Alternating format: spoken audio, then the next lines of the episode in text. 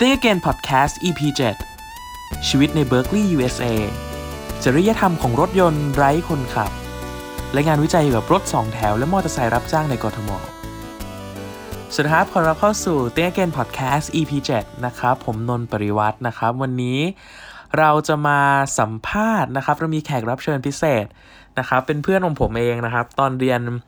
อยู่ที่คณะวิศวะจุฬานะครับ ก็คือบูมทาวิทแสงวิรพันธ์สิรินะครับบูมเนี่ยเขาได้ทุนอนันทมหิดลนะครับไปเรียนปอเอกนะครับ ตอนนี้สาขา transportation engineering ที่ UC Berkeley นะครับสหรัฐอเมริกานะครับ วันนี้ก็เลยอยากชวนบูมนะครับ ซึ่งตอนนี้ไปเรียนอยู่ที่อเมริกาน่าจะได้สักประมาณ 3 ปีแล้วนะครับ มาคุยถึงเรื่องอระบบขนส่งมวลชนในประเทศไทยนะครับ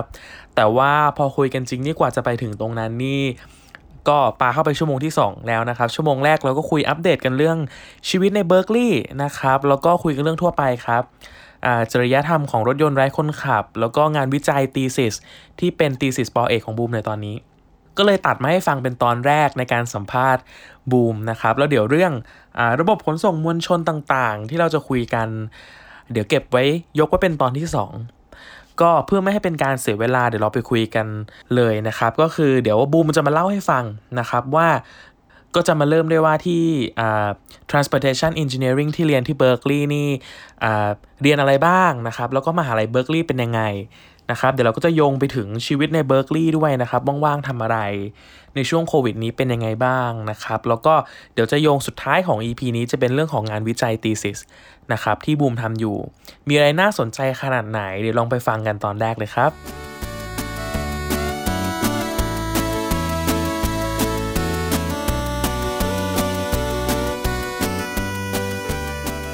อย่างที่เนี่ย College of Engineering หรือถ้าใช้ภาษาไทยก็คือแบบคณะวิศวะอย่างเงี้ยนะ มีอยู่แค่ 5 ภาควิชา ก็คือ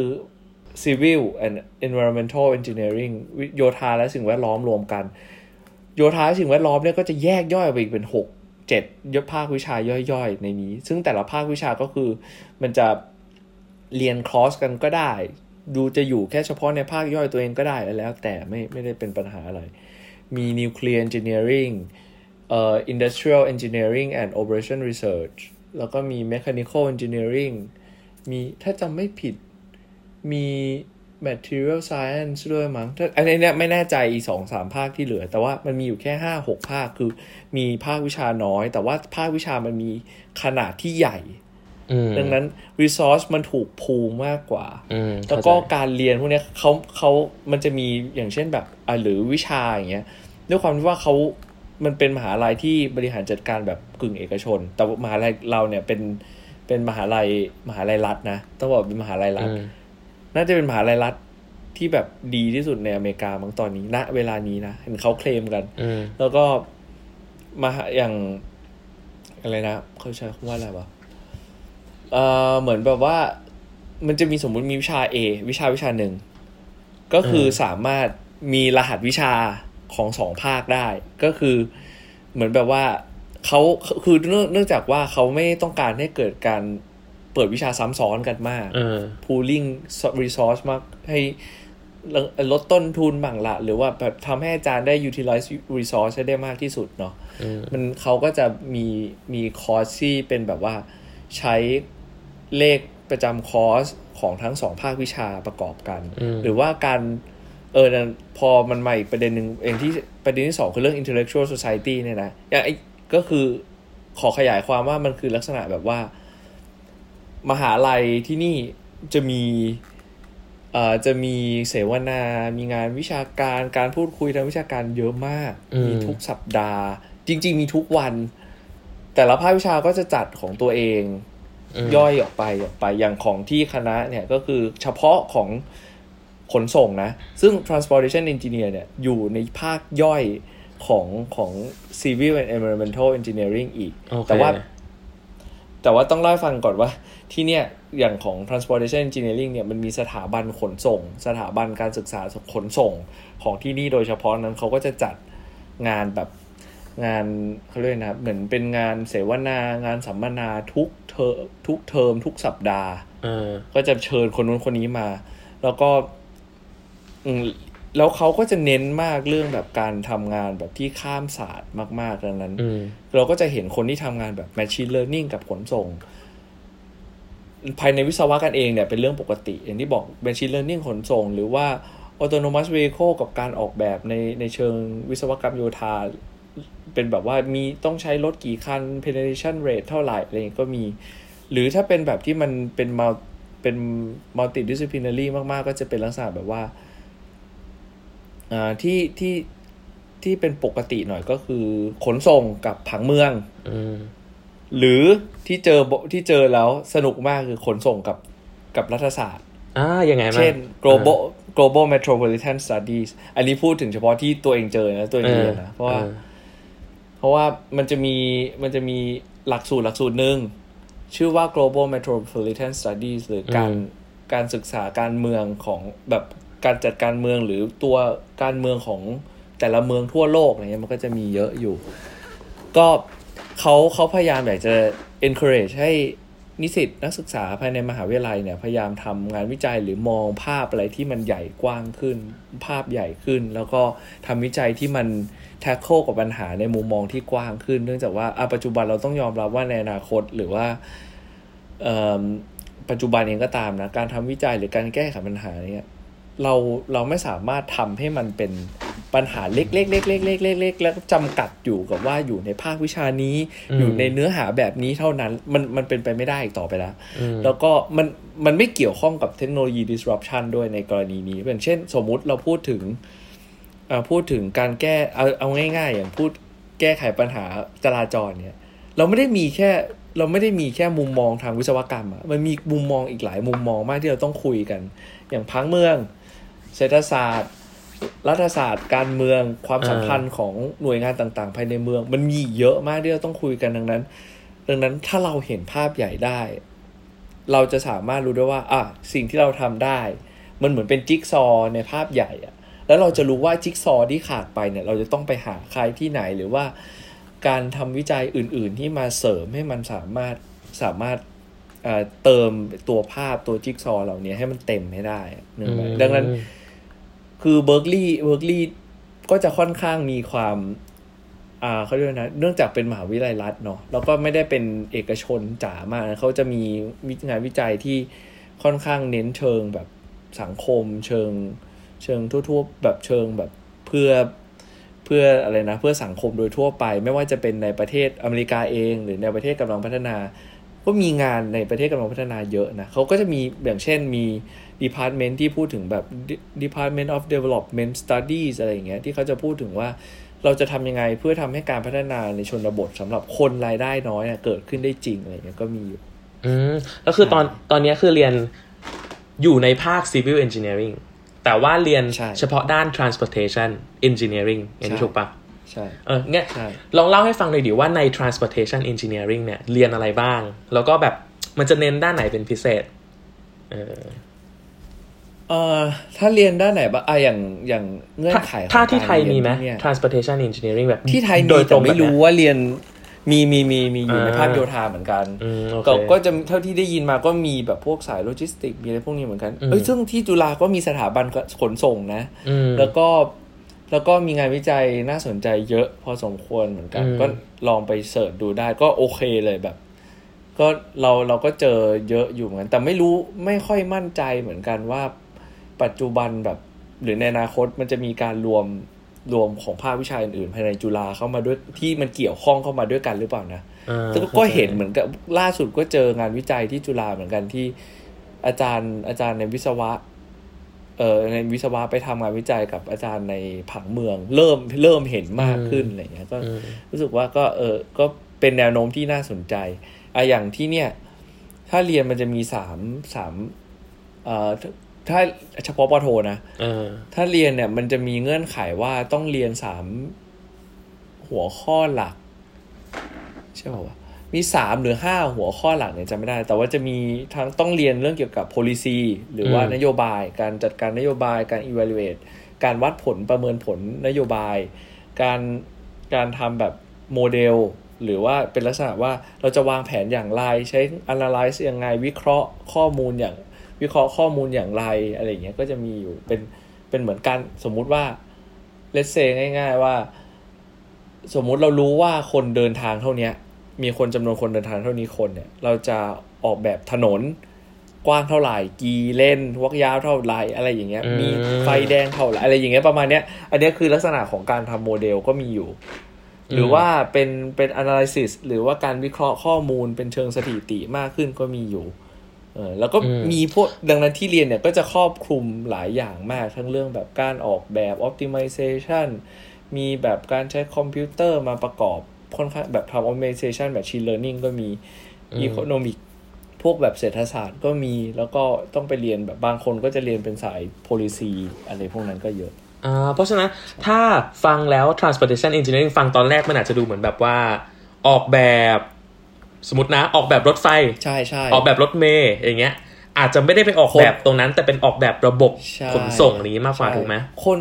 คนเวลาพูดถึงขนส่งเออคนเวลาเราสมมุตินะลองคิดภาพเวลาเราไปคุยกับคนอื่นเงี้ยเออคนจะชอบพูดว่า เรียนขนเรียนวิศวกรขนส่งเรียนไปทำอะไรอะ่ะเออเรียนเรียนไปเปิดไฟเขียวไฟแดงเหรอเออหรือว่าเรียนเรียนไปออกแบบรถยนต์เหรอเออเรียนไปใช่นี่เองมันซึ่งซึ่งจริง ๆ อย่างที่บอกว่า จริง ๆปัญหาพวกเนี้ย เอาเอาพูดกันตรงๆนะอืมเราทำไม่เป็นโอเคสิ่งสิ่งที่สิ่ง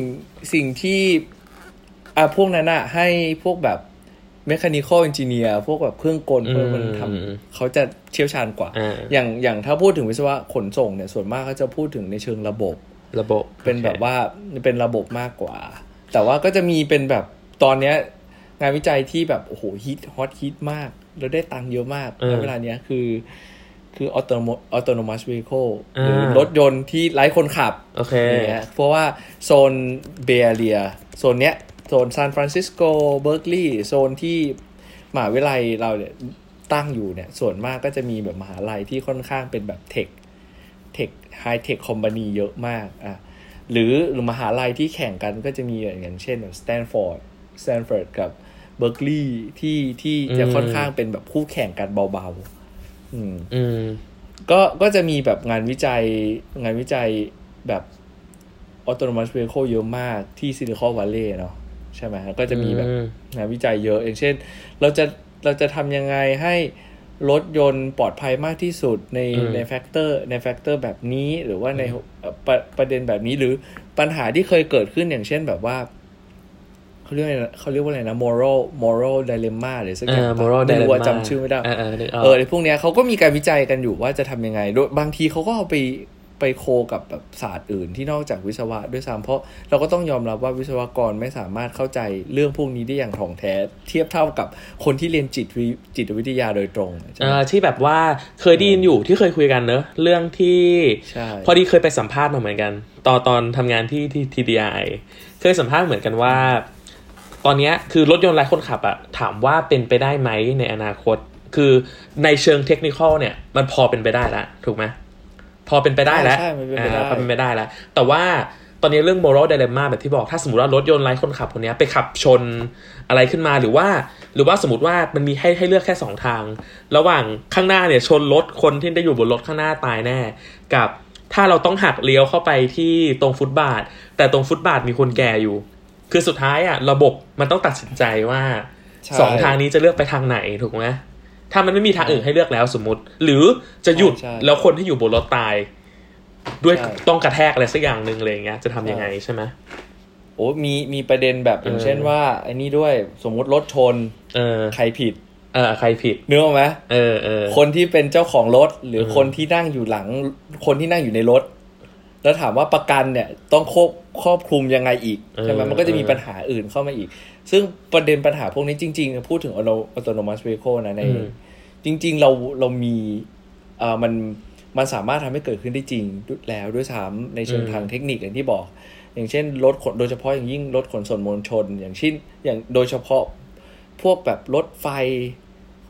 อะไรนะรถไฟรถไฟฟ้าไปในเมืองอะไรพวกเนี้ยเป็นไปได้แล้วอืมมาเลก็มีที่ไทยรู้สึกที่ไทยสายสีม่วงก็เป็นก็แต่ว่ามีคนไปนั่งนั่งอยู่ที่ตัวห้องขับอะเพื่อแบบ make sure ว่ามันจะไม่เกิดปัญหาอืก็มีที่ไทยก็มีดังดังนั้นมันมันเลยเกิดปัญหาที่ว่าพอมันมี stakeholders หรือผู้มีส่วนได้ส่วนเสียที่เป็นคนอื่นอืมๆเข้ามาเกี่ยวข้องกับระบบเนี่ยคือเราไม่รู้ว่าคนเหล่านั้นเนี่ย เขาเขาจะปฏิบัติตามอ่าเขาเรียก procedures หรือว่าขั้นตอนอืมระเบียบการการใช้ระบบเนี่ยตามอย่างที่เรา assume จริง ๆ หรือเปล่า ซึ่งนั่นคือปัญหาที่ทำให้ autonomous vehicle ในปัจจุบันมันยังเป็นไปได้ยากอืม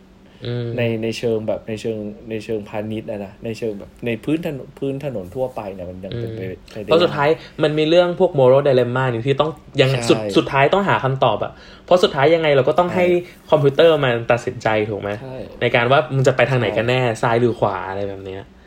เออโอเคเอ้ยเรื่องนี้น่าสนใจมาก เอาไว้ถ้าคราวหน้ามีรายละเอียดเรามาคุยกันเรื่อง moral dilemma แบบใช่ลองยกตัวอย่างมาสักสิบตัวอย่างแล้วลองมาดิสคัสกันอันนี้หน้าหน้าหน้ามันดิ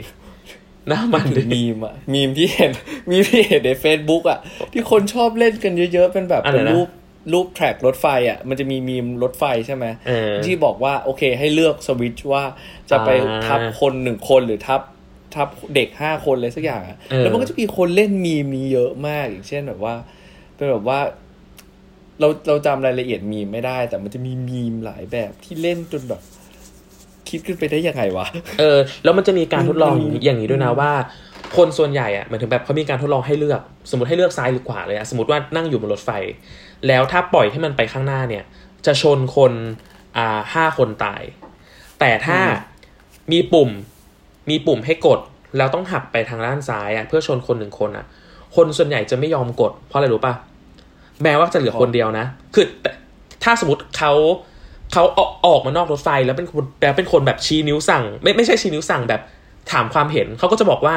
หักไปด้านซ้ายดีกว่า เพราะแค่คนคนเดียวตาย แต่ถ้าปล่อยไปข้างหน้าห้าคนใช่ไหมอีกคำถามหนึ่งข้อต่อไปของการวิจัยบอกว่า แล้วถ้าคุณเป็นคนอยู่บนรถไฟนั่นเองอะจะทำยังไง คนส่วนใหญ่ตอบว่า คนส่วนใหญ่ที่ตอบว่าควรจะไป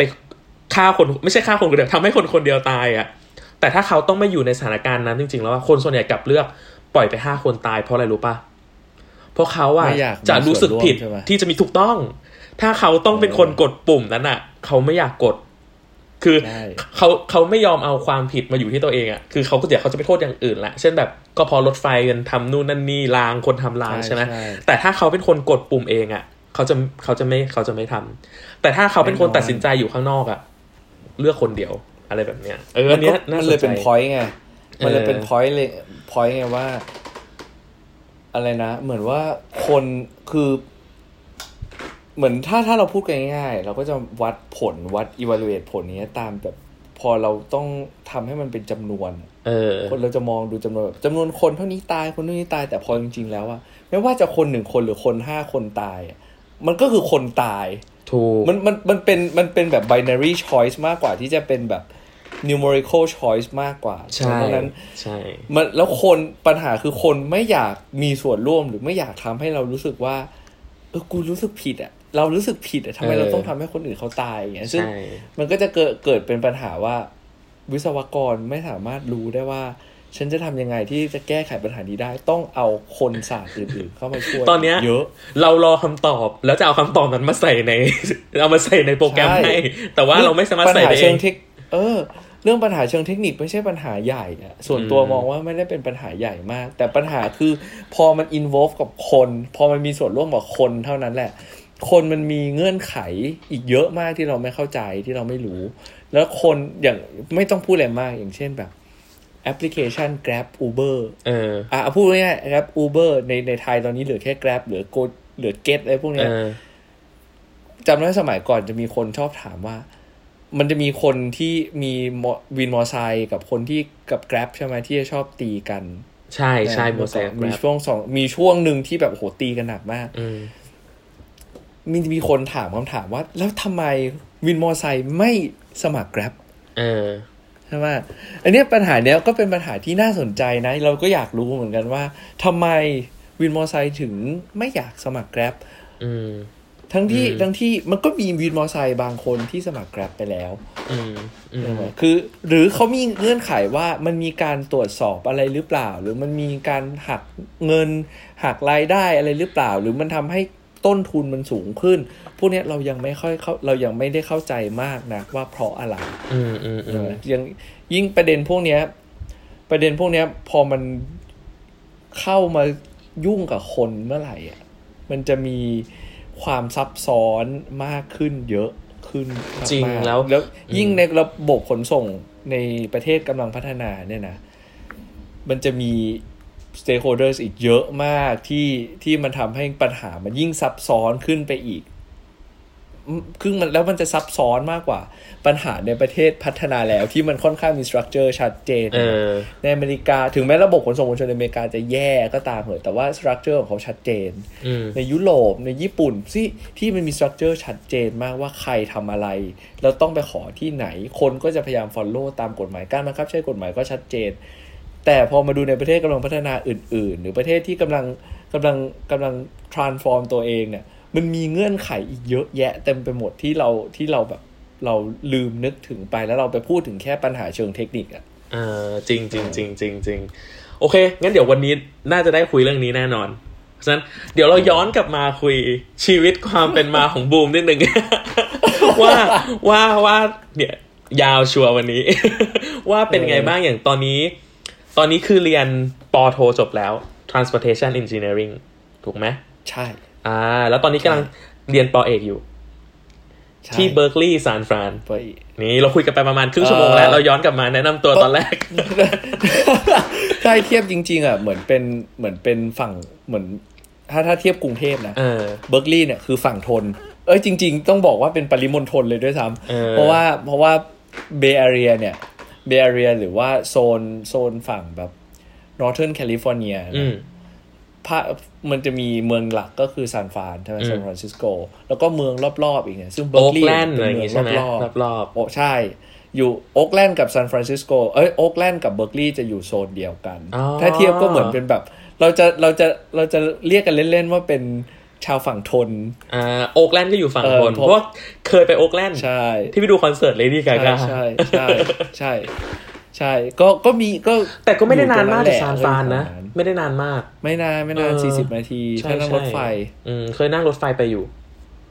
อืมรถไฟเก่าแต่ก็ไม่นานถือว่าใกล้อยู่ใกล้อยู่ๆโอเค โอเคอยู่โอเคอยู่แต่เออว่าอืมก็ปกแต่ไม่ค่อยได้ไปนะ เอาจริง ๆ พออยู่นี่นานๆเข้าก็ไม่ค่อยได้ไป เพราะแบบ โอ้โห ให้นั่งรถไฟไปกลับบางทีมันเหนื่อยอะ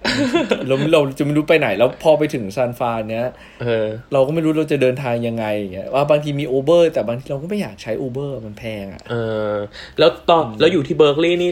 เมืองในเบอร์กลีย์เป็นไงบ้างเทียบกับเทียบกับซานฟรานหรือเทียบกับกรุงเทพก็ได้ผมจะได้เห็นภาพชัดโอ้เป็นไงบ้างเบอร์กเบอร์กลีลีย์ย์เนี่ยเป็นลักษณะเป็นเมืองเล็กๆอะเมืองมหาวิทยาลัยครับก็จะมีมหาวิทยาลัยเป็นหลักเลย แล้วคนที่อยู่ในเบอร์กลีย์ส่วนมากก็จะเป็นคนที่ทำงานในมหาวิทยาลัย อืม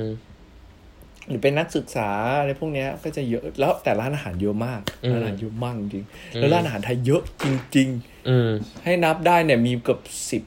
มีสิบกว่าร้านอะ มีสิบอืมกว่าร้านที่เป็นร้านอาหารไทย แล้วก็แล้วร้านอาหารร้านอาหารเอเชียเยอะมาก ร้านชานมไข่มุกก็เยอะมากมากเออคนเอเชียเยอะคือ เยอะไหมใช่คนเอเชียเยอะมาก ก็ก็ถ้าให้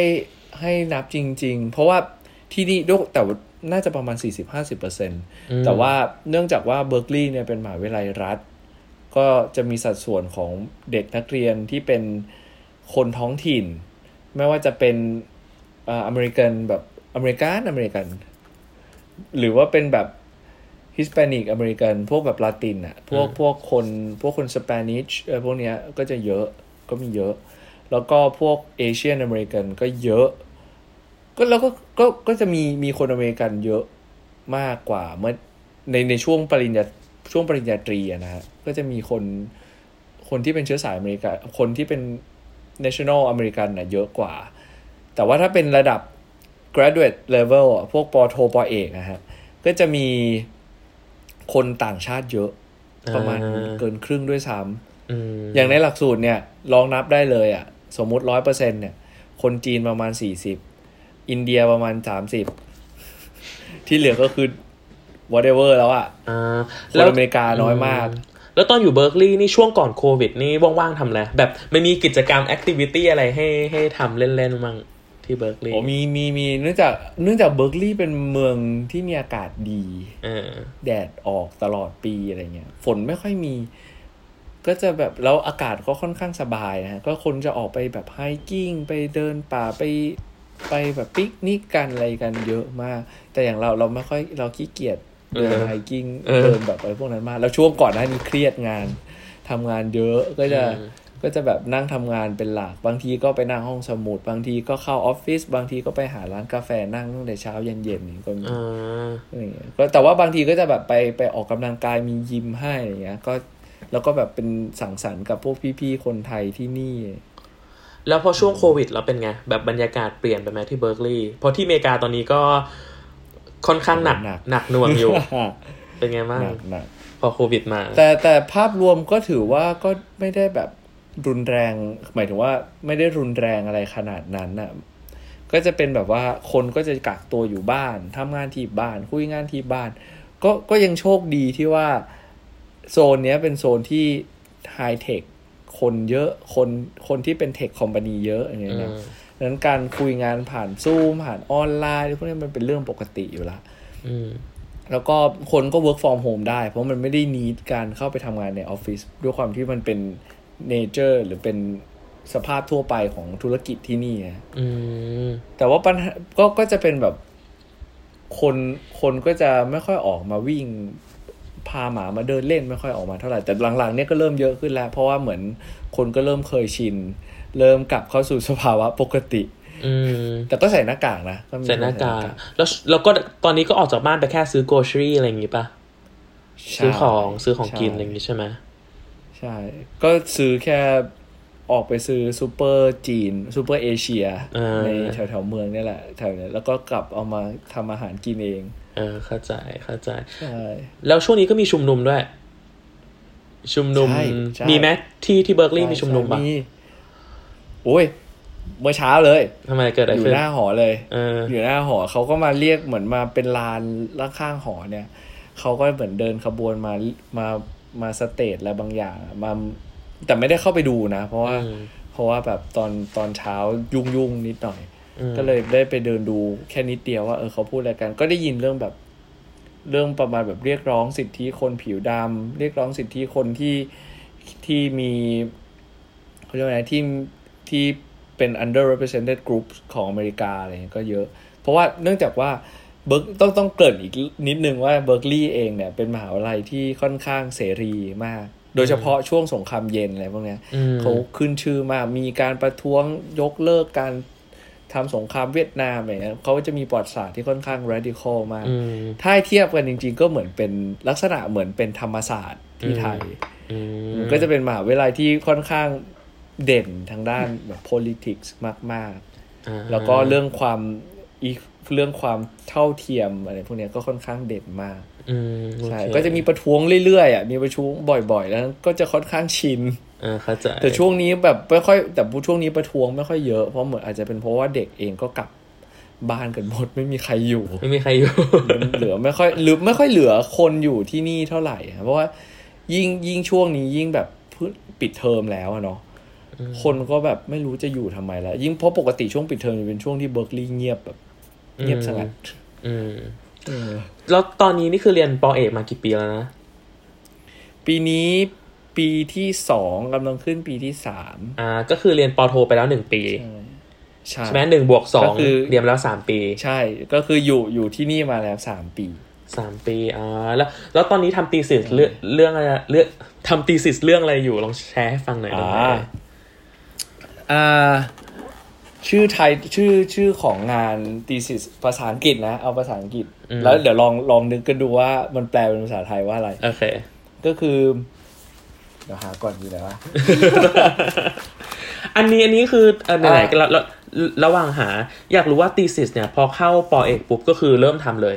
ยังมีเรียนคอร์สอยู่ไหมคอร์สจเวิร์กอยู่ริงไหมๆทำตั้งแต่ปอโทแล้วด้วยซ้ำแบบพยายามหา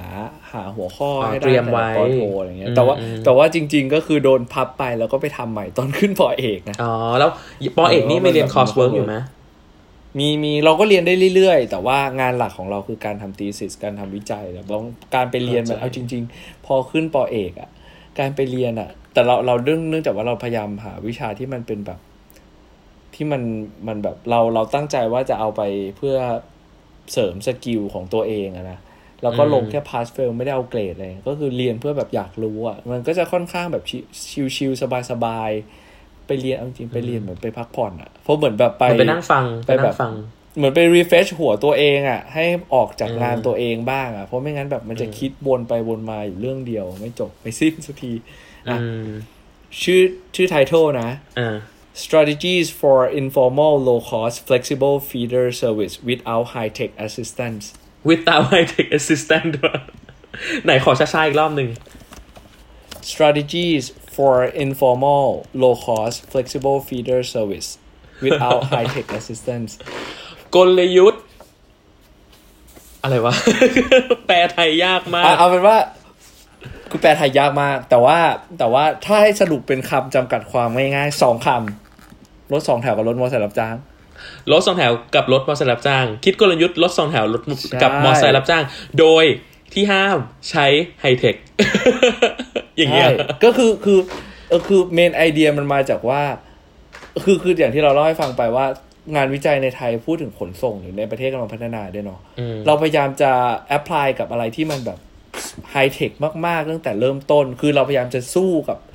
พวกอืมประเทศกับประเทศพัฒนาแล้ว หรือประเทศที่มี environment ที่พร้อมมาก แต่ในขณะเดียวกันเราดันเราดันไม่ได้คิดถึง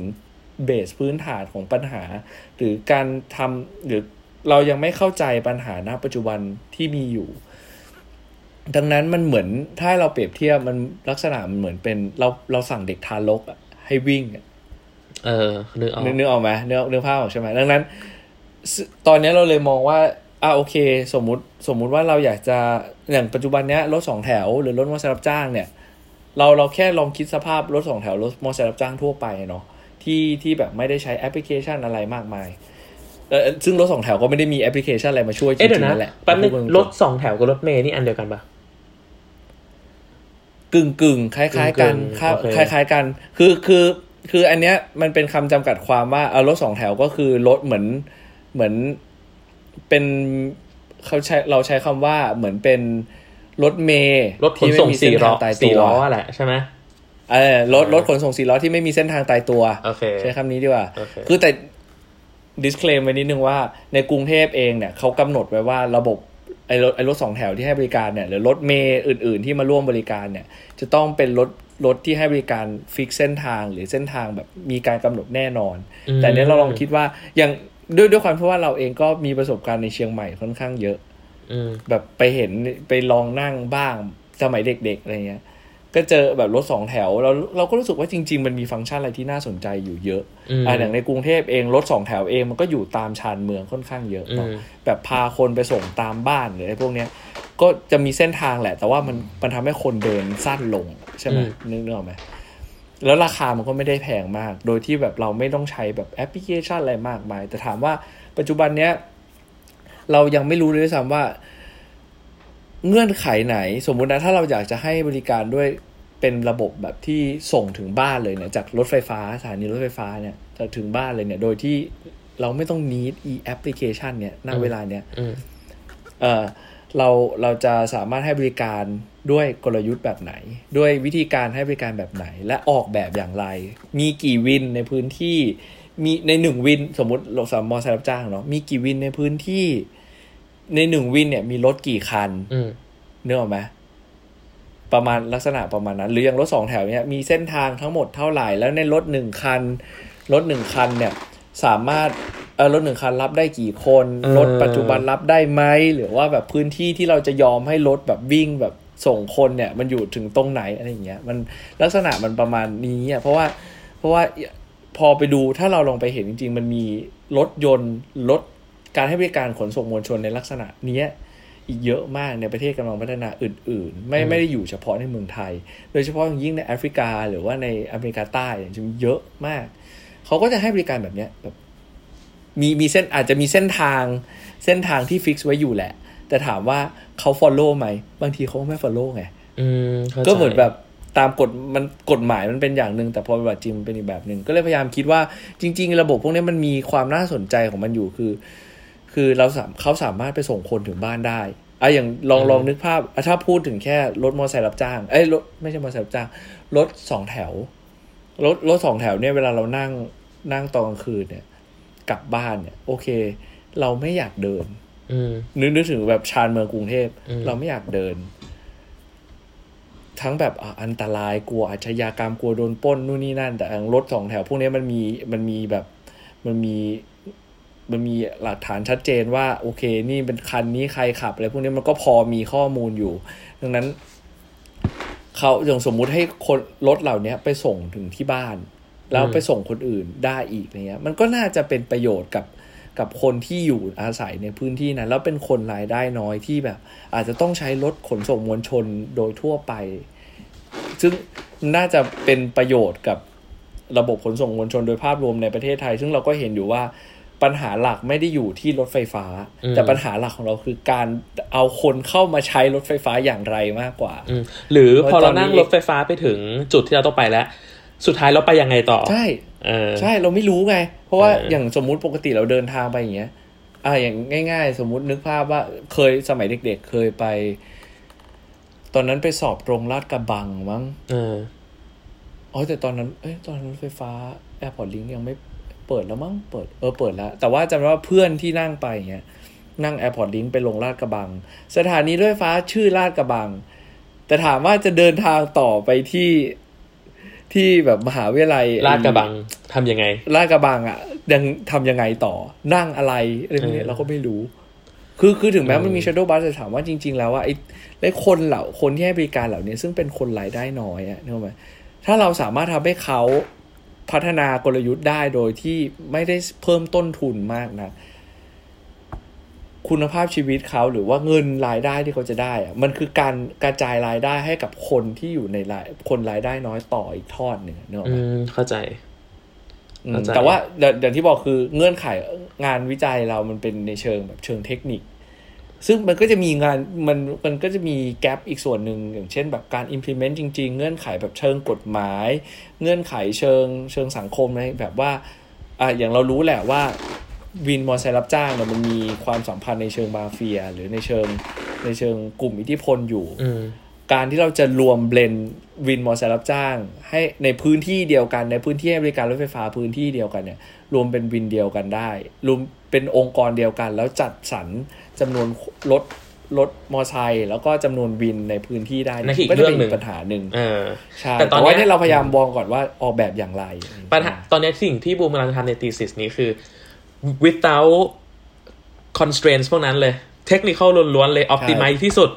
ควรจะมีอย่างระบบยังไงใช่ไหมเอ้ยดีน่าสนใจมาก แล้วน่าสนใจกว่านั้นคือ without high technology ใช่ไหมคือคำในคืออัน thesis เนี้ยคืออะไรเป็นนะเป็น without อะไรนะ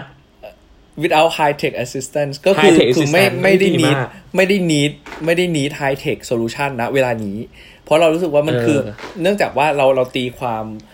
ระบบขนส่งมวลชน เป็นระบบขนส่งพื้นฐานเออโครงสร้างพื้นฐาน แล้วคำว่าโครงสร้างพื้นฐานคือ เราพอเรามาตีความโครงสร้างพื้นฐานเนี่ย มันคำว่าพื้นฐานมันหมายถึงว่าคนทุกคนสามารถใช้ได้อืมโดยไม่ขึ้นอยู่กับเพศ อายุเงินรายได้โทรศัพท์ดังนั้นอ่าเออ ดังนั้น ดังนั้นปัญหาคือ เราจะทำยังไงให้ระบบเนี้ยมันสามารถเข้าถึงทุกคนได้ แต่ถามว่าคนมันคือการเพิ่ม choice เพิ่มอะไรนะ เพิ่มตัวเลือกให้คนในการเดินทางมากขึ้น มันก็คือการเพิ่ม accessibility เพิ่ม mobility ของคนให้เดินทางสะดวกขึ้น อันนั้นอันนั้นคือโจทย์โจทย์ที่พยายามจะตีความแปลกให้มันใหม่ขึ้น เพราะว่าปัจจุบันเนี้ยเวลาเราพูดถึง flexible transit หรือการขนส่งไม่ประจำทาง มันก็มีคนทำนะ แต่ว่าทุกคนก็จะพยายาม assume ว่า เออฉันต้องใช้ high tech ฉันต้องเอา high tech solution เหล่านี้มาช่วยทำให้มัน efficiency สูงขึ้น แต่ในขณะเดียวกันมันมี high tech solu- เอ่อมันมี flexible service เหล่านี้หรือระบบขนส่งไม่ประจำทางในประเทศกำลังพัฒนาเยอะแยะไปหมดโดยที่แม่งไม่มีไม่ได้มีใครใช้เทคโนโลยีเหล่านี้มาก่อนแล้วเหมือนแบบเชียงใหม่อย่างเงี้ย รถสี่ล้อสี่ล้อแดงเนี่ยสีล้อแดงมันก็วิ่งของมันไปเรื่อยๆอะมันไม่เคยใช้ไฮเทคก็มีคนใช้มาเรื่อยๆ ถึงแม้ว่ามันจะคุณภาพมันจะไม่ดีก็ตามอะนะเออแต่ว่าอย่างน้อย มันก็มีความน่าสนใจหรือมีความมีมีไอเดียบางอย่างที่สมมุติถ้าเราสามารถแก้ไขปัญหาให้เขาได้ หรือว่าทำอะไรบางอย่างเพื่อให้เขาแบบคงฟังก์ชันอะไรบางอย่างที่น่าสนใจได้เนี่ย ก็น่าจะดีกว่าที่เราเราแบบเลือกที่จะ ทิ้งพวกเขาไว้อย่างเดียว แล้วเราไม่สนใจพวกเขาเลย ซึ่งแล้วคนเหล่านี้ก็จะเป็นฐานล่ากขององค์ของแบบของภาคเศรษฐกิจของเราในอนาคตน่าจะเป็นคนรายได้น้อยเนาะอืมใช่ไหมเฮ้ย น่าสนใจมาก แล้วก็ชอบประโยคสุดท้ายของตีสิสมากพูดซ้ำเพราะว่าเข้าใจเพราะว่าอย่างอันอันนี้สมมติว่าตรงเห็นด้วยเลยว่าที่ไทยเนี่ยชอบจำไปชอบจำไปใช่อะไรที่มันไฮเทคก่อนเลย อย่างเช่นเคยขึ้นรถเมย์อย่างเงี้ย สมมติมีทีวี หรือมีไอตัวบัตรสแกนอืมอยากทำเหมือนไปสิงคโปร์ไปฮ่องกงไปเกาหลีอะไรอย่างเงี้ยใช่ไหมแบบขึ้นปุ๊บสแกนสแกนสแกนทุกวันนี้คือใช้ไม่ได้ละ ทุกวันนี้คือมันใช้ไม่ได้ ใช่ มันคือการแก้ไขปัญหาเป็นเชิงระบบอะเนาะพวกพวกนี้มันคืออืมเหมือนสมมุติเราสเกลหนึ่งถึงสิบอย่างที่เราคุยกันเนี่ยหนึ่งถึงสิบเนี่ย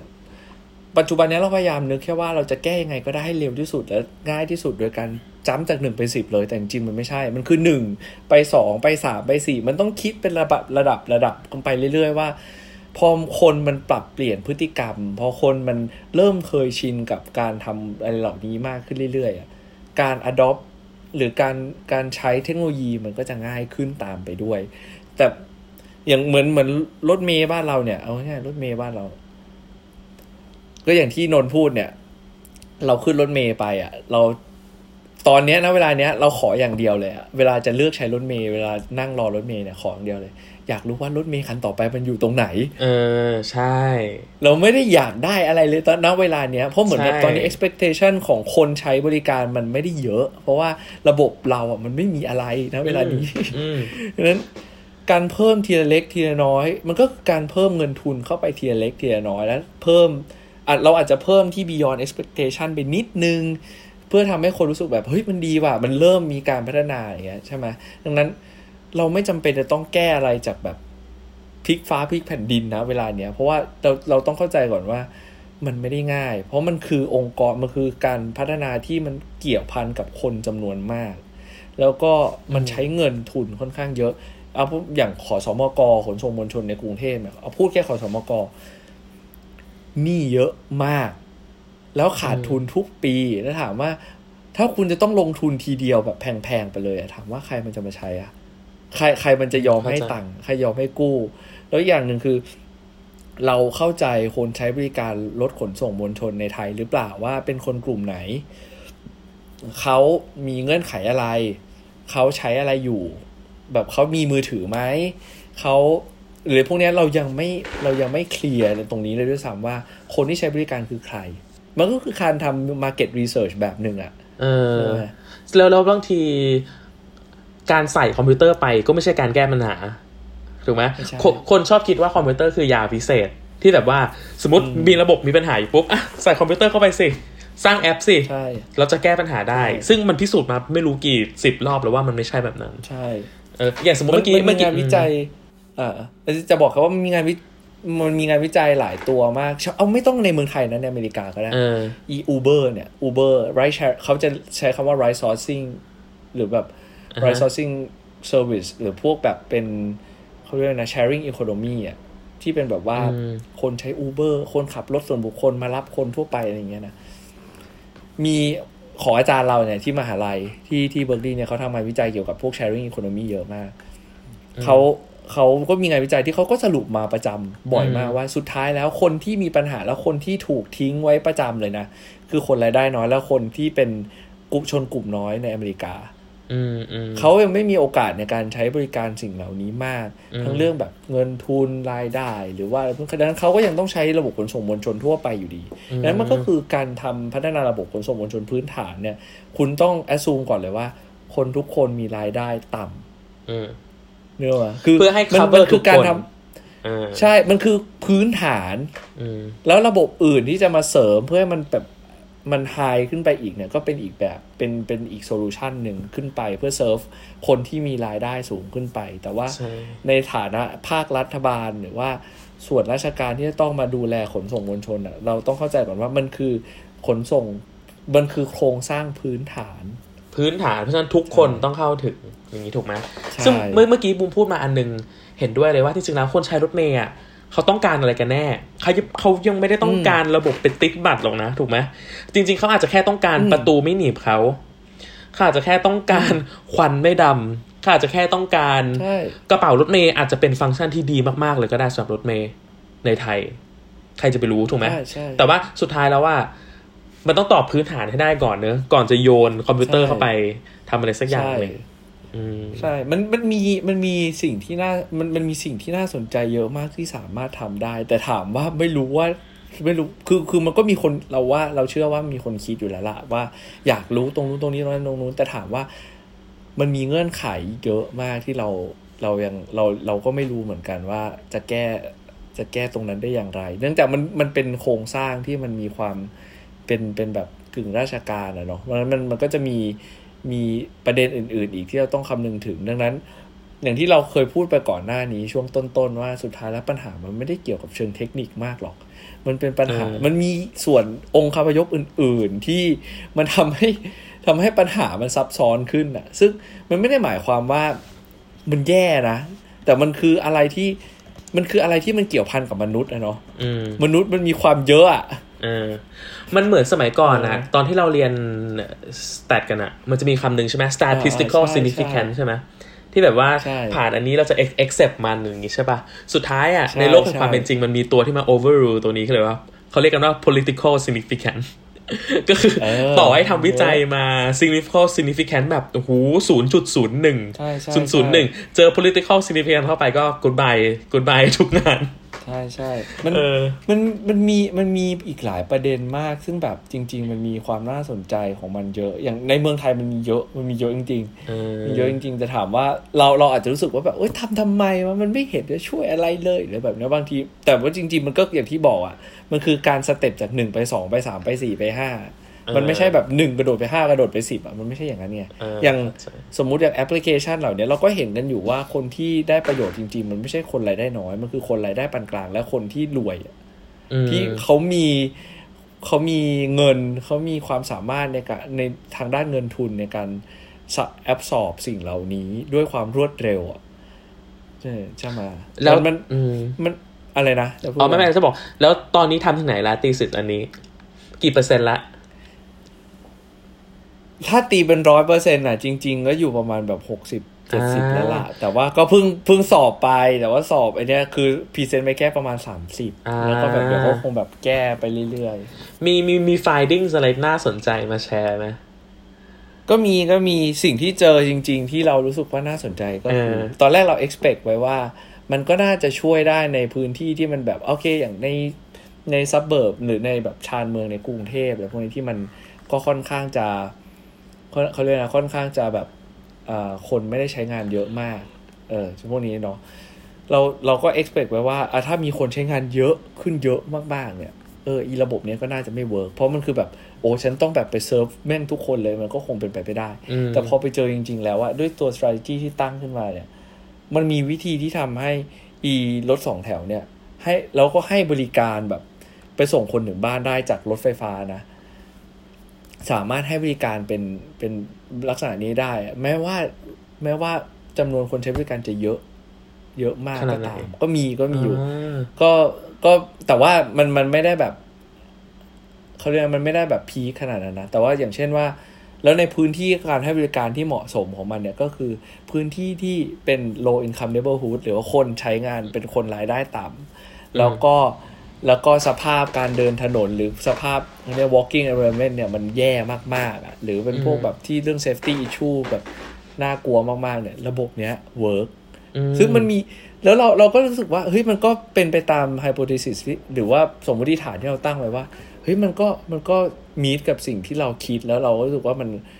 มันมันก็น่าสนใจที่จะเอาไปลองเหมือนกัน เพราะว่ามันก็ทำให้คนรู้สึกว่าอย่างน้อย แทนที่จะยอมปล่อยให้คนเดิน อะกูไปยอมฉันยอมไปส่งส่งพวกนี้ไปก็ได้ แต่ในขณะเดียวกันเราอาจจะต้องเติมเพิ่มจำนวนรถขึ้นมาในการให้บริการอะไรแบบเนี้ยก็เป็น requirement ที่เราต้องพูดต่อไปในเชิงเทคนิคอะนะแล้วอันเนี้ยอันนี้นี่คือเก็บข้อมูลจริงในไทยเลยปะ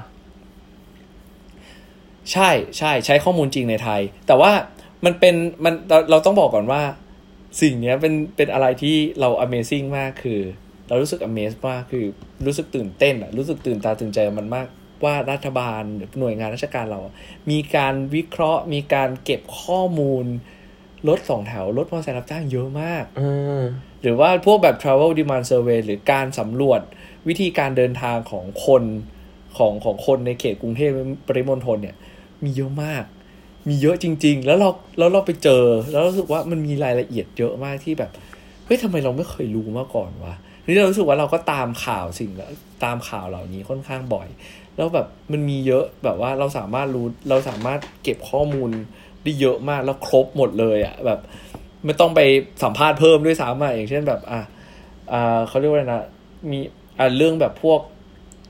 อ่าใช้คำว่าอะไรนะจำนวนคนเดแบบเขาจะใช้คำว่า travel demand survey หรือว่าการการอะไรนะการสำรวจ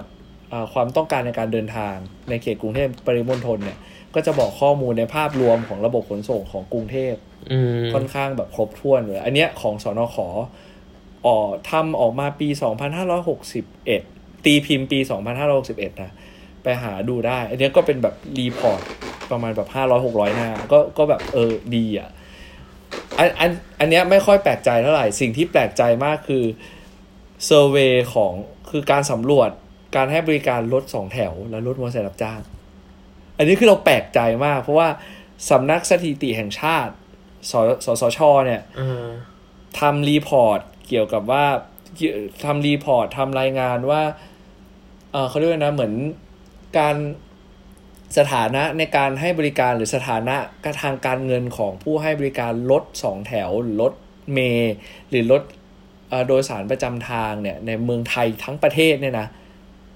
เป็นอย่างไรบ้าง มีรถกี่คันให้จ่ายเงินเท่าไหร่เอ่อแบบว่าใช้เงินทุนเท่าไหร่ในการให้บริการมีคนกี่ได้รายได้เท่าไหร่กำไรเท่าไหร่ บอกละเอียดมากอ่าบอกแบบถึงขั้นรายจังหวัด แล้วก็บอกละเอียดลงไปอีกว่าเอ่ออะไรนะ ผู้ประกอบการขนาดเนี้ยขนาดมีรถอยู่ในในมีรถมีรถอยู่ในความครอบครองหนึ่งคัน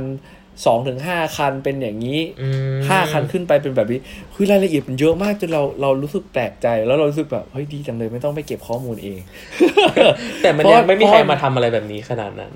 ใช่เพราะโมเดลมันโมเดลด้วยเนื่องจากว่าโมเดลมันเป็นโมเดลเชิงแบบภาพรวมอะเนาะมันมันเป็นเป็นเหมือนเป็นตุ๊กตาใหญ่ให้ดูว่า เออมันมีความเป็นไปได้ที่จะเอาไปใช้งานต่อได้นั้น ข้อมูลที่เราใช้เลยมันมันมันมันเลยไม่ได้เป็นข้อมูลที่ต้องละเอียดมากว่าว่ามัน จะต้องเป็นแบบนี้เท่านั้นแบบนี้เท่านั้น หรือว่าคนเท่านี้คนเดินทางอย่างไรเนี่ยเราไม่จำเป็นถึงขนาดนั้นอืมมันมันเหมือนเป็นการมองภาพรวม หรือมอไซค์รับจ้างเนี่ยมอไซค์รับจ้างก็มีคนทำวิจัยไว้ เพราะเยอะแต่มอไซค์รับจ้างเราว่ามีคนทำวิจัยไว้เยอะพอสมควรอืมสถาบันขนส่งจุฬาก็เคยทำไว้ แต่นั้นปีสองพันสองพันสิบเอ็ดหรือสองพันสิบห้าเนี่ยแหละประมาณเนี้ย ก็มีก็มีอาจารย์อาจารย์ที่จุฬาทำไว้แบบ report ไว้ว่าโอเครายใช้เงินเท่าไหร่รายได้เท่าไหร่กำไรเท่าไหร่ก็มีอยู่จำนวนวินกี่วินวินหนึ่งวินมีคนขับรถกี่คันอะไรพวกนี้ก็มีมีระบุไว้อยู่ แล้วก็มีล่าสุดออกมาเมื่อปีที่แล้วเออของมหาวิทยาลัยหอการค้าไทย มันเป็นศูนย์วิจัยของเขาอะศูนย์พยากรณ์ อ่าอะไรนะธุรกิจและเศรษฐกิจของเขาอะเราเราจำชื่อแม่นๆไม่ได้แต่ว่าของมของมหาวิทยาลัยหอการค้าไทยที่เขาจะประกาศเขาจะออกมาออกมาแถลงข่าวเรื่อยๆ เรื่องเกี่ยวกับเชิงเศรษฐกิจเนี้ยเขาก็ทำวิจัยอืมเกี่ยวกับเรื่องเรื่อง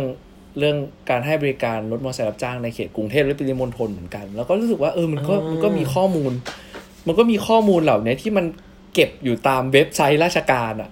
แล้วเราก็กลายเออเราก็รู้สึกว่าจริง ๆ มันมีข้อมูลน่าสนใจเยอะมากในราชการ แล้วเราก็เออเชื่อว่ามีเยอะมากไม่ว่าจะเป็นด้านไหนก็ตาม ถ้าเราไปลองค้นค้นค้นค้นดูเนี่ย มันก็น่าจะเจออะแล้วมันก็น่าจะเอาไปใช้งานอะไรได้เยอะ แต่ว่าปัญหาตอนนี้คืออย่างที่บอกคือความเป็นความเป็นมิตรอะ friendly มันไม่ friendly กับ user มันไม่มันมันไม่ที่จะเราเอาไปรู้สึกว่าเราอยากจะไปใช้ต่อเออเราต้องไปเข้าใจหาทำไมฉันจะต้องไปขวนขวายขนาดนั้นวะทั้งที่เราเรารู้สึกว่ามันมันมีข้อมูลอีกเยอะมากในในเมืองไทยอะที่มันถูกมันถูก publish ออกมาแล้ว มันถูกตีเผยมันถูกเผยแพร่ออกมาแล้วอะแต่ว่า มันไม่มีใครรู้ว่ามันมีอยู่อะอืมนึกเข้าไม่ใจออกใช่ไหมโอเค งั้นเออทีนี้ อยากรู้แล้วสมมติซูมเข้าไปใน